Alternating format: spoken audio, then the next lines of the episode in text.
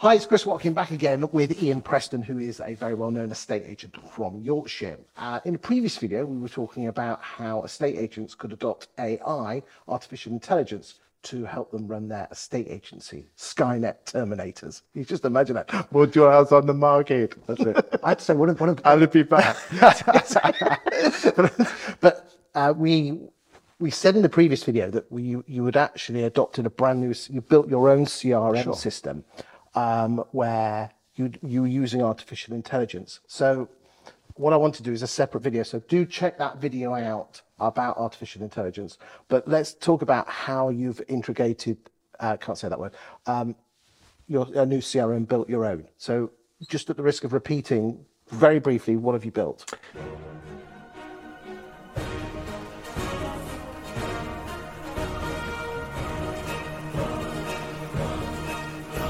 So it's built on the Salesforce product. So what we You're not selling anything here, by the way. You're just telling people what you've done. So, in terms of Salesforce, Salesforce is the world's biggest CRM. So, all the infrastructure is not what we've built. What Salesforce allows you to do is customize a CRM to make it what you want it to be. And so, Alex, who's our CTO, uh, is a is a genius. I don't mind saying that at both understanding the context of what we're trying to do and then building tools to us enable to enable us to achieve it. And that's his that's his genius.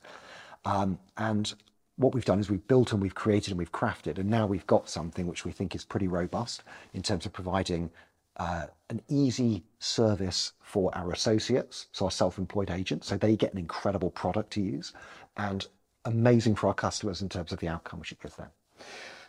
So, what's the problem with current CRMs at the moment? So, If you you're said with a rolling eye, very damn well what was. So if you are a successful CRM, you have a lot of customers. So you start off really niche, being able to respond to whatever your Yes. customers' needs are because you have few customers. You get lots of customers, and then you have to start locking things down because what you change for one customer might not be what another customer would want. Uh, a lot of CRMs are also quite old, which is a separate point. It's an important point. It is, it is a, it's a hugely important point.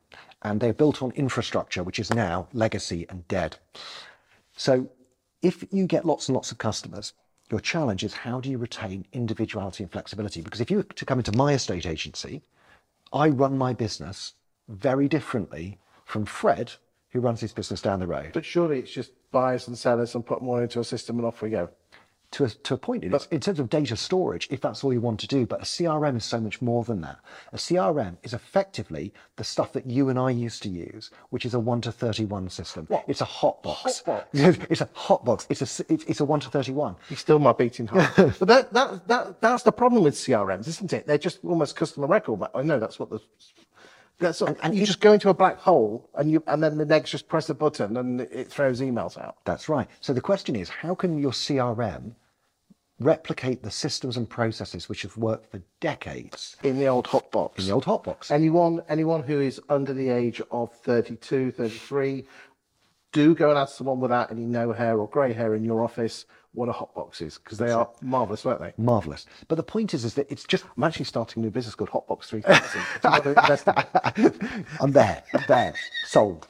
Um, so, so for things like a hot box, if you think about what a hot box was, it was a, you know, a Yeah, re- like a- re- record of ten or twenty buyers, no more than that, and you knew every single uh, one Yep. of them. You you would call them twice a week, and they would be your next sales. There's no reason that a digital system can't replicate that, but my version of how that might work might be different to yours. So what Salesforce does is it allows, with money to be spent, you to hire a Salesforce developer to customize how you see your own system. So because it's a I say open source, it's not open source because it's paid for, but because it is a hugely well used system, you can hire a developer to effectively customize it, but you don't need to build all the gubbins underneath. The gubbins underneath is world class, and you just customize it to make it the way that you want it to be. a bit like buying a car. You buy the stuff you want and then you just need someone to build it, put it together. Exactly. And so our vision for this CRM is that we've built all of this out of the box functionality. And at some point we, you know, we may commercialize it, I don't know. But what we wouldn't want to do is try and make one product for everyone. It would be a product where you buy it where it's got all of that functionality and then these extra layers are then added on top and you build those yourselves. So effectively I don't think it's for every estate agent. Let me make that clear. Most estate agents, I think, would probably just benefit from an out of the box system. There's some fantastic ones like Street.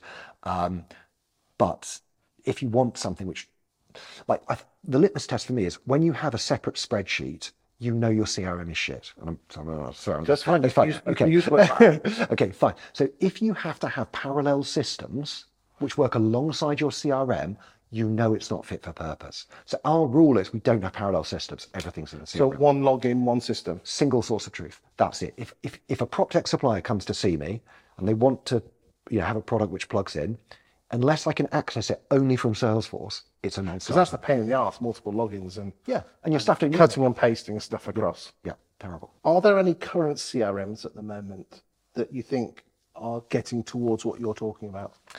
I mean, I think all of these CRMs have a structural challenge, which is the bigger they get, the less customization they're able to offer.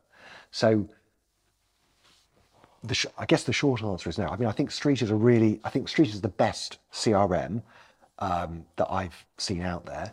But That, it, that goes some way to what you've built. yeah, I mean, the functionality definitely, like what Heather and Tom are doing there is fantastic in terms of the functionality they're building. But I don't think they deal with that challenge, which is so Ian from Preston Baker wants something different from Bob, uh, Bob's estate agents. Okay. How but what do you if what, if what if what Bob wants is not as good as what Ian's built somewhere else? Um, yeah, I mean, it's, it's, it's a great point. But so, for example, we all of our properties, we use a product called Property Launch, where we have a structured marketing process, and our CRM, you put the date in, and it just fires the actions out automatically in that schedule. So if you don't like my concept of property launch, if you don't think that's the right solution for your business, then me building property launch is of no interest to you because you just want to clag it on Rightmove and wait for people to call you. Fine, that's Well, that's, that's the way you should, should it? isn't it? He said, That's it. No, I mean, that's it. You shouldn't have a marketing period beforehand where you launch of it via not. social and where you launch it via to your database and give them a period of No, the exclusivity. personalised emails. That's it. None of that. No, you don't want that. Whack it on Rightmove. But seriously, you you would get that. So if I if I went, you know, if I decided to commercialize it and I went out to the market and I said, "Hey Bob, I've got this fantastic product. It does A, B, C, D, E, F, G." He goes, "Well, I don't want A, B, C, D, E, F, G. I think B is the wrong step. Instead, I'd like it to be D." And what we would like to do is we'd like to have a, a, a product whereby if Bob wanted to customize step B, Bob could do it. And it wouldn't affect anyone else's system. Whereas the issue with the CRMs is these huge databases, these huge systems. Because the, the data, the gold is in the data, isn't it? Always. Because we were talking about in the previous video, do check it out, the one on artificial intelligence. You buy in data from different firms, Yeah. plug it into your CRM system to give you foresight and allow you to spot people that That's it. it's very smart. I mean, I only know of one other agent that does that, Right. Okay. I mean, yeah, it's and they're successful. And I know you are because I've looked at your stats. Yes. Yeah, I mean, you know, your data, when you think about the cost of acquisition, I rem- remember reading about Purplebricks um, quite recently and their cost of acquisition, like how much it costed them oh. to actually secure one listing. And the number which jumped out at me, and I might have this wrong, so, but I think it was about 600 quid. So they were dividing all of the listings that they secured by all of the marketing money that they spent, and the figure they came up with 600 pounds per listing. Now, that's not actually the way that I calculate our return on investment for marketing. It is actually that channel, what that channel returns. And I think, to be honest, like four, five, six hundred quid is probably not bad. But the best value for money you'll get in terms of ROI is from your own data. You've got no cost of acquisition. It's, and if you can set up automation to work with that, And personalization. and pers- exactly automa- automation, personalization to your own data, that's it. But whereas estate agents, we just put well, the next just whack it into archive and it never gets sees the light of day. So in the last video, we talked about the last two administrators exiting our organisation by the end of August. So that's £70,000 per annum in costs. Now, if I said to an agent, I'd like you to invest £70,000 a year in automation for your CRM, I imagine that the vast majority would say they couldn't afford it and or that they wouldn't want to spend it, or that's a phenomenal amount of money for technology. And one of the big macro trends at the moment is that labour is getting in shorter supply as people have exited the labour market with COVID. So labour's shorter. Capital, so the cost of technology, is getting lower and it can do more. So our businesses now have to shift to having, if we want the best people, so if we want high skill, Yes. you have to pay more for it. And they're fewer in number, they're harder to acquire. So you have to substitute the repetitive jobs with capital. And the and decent CRMs will enable you to do that. Bingo. So you've got to invest more money in technology smartly. But the, the, the Luddites out there, the ones who want to throw their clogs into the machines, are the people who say AI and technology cannot replace what we do. And they're right. But they're trying to substitute it at the wrong, or they imagine that I'm substituting it at a different point to the point I'm substituting it at. I'm substituting it top of the funnel. Bottom of the funnel, I'm investing in world class training and development. I'm getting trainers in to sweeten the skills of those high skilled people for these face to face interactions that we're doing now.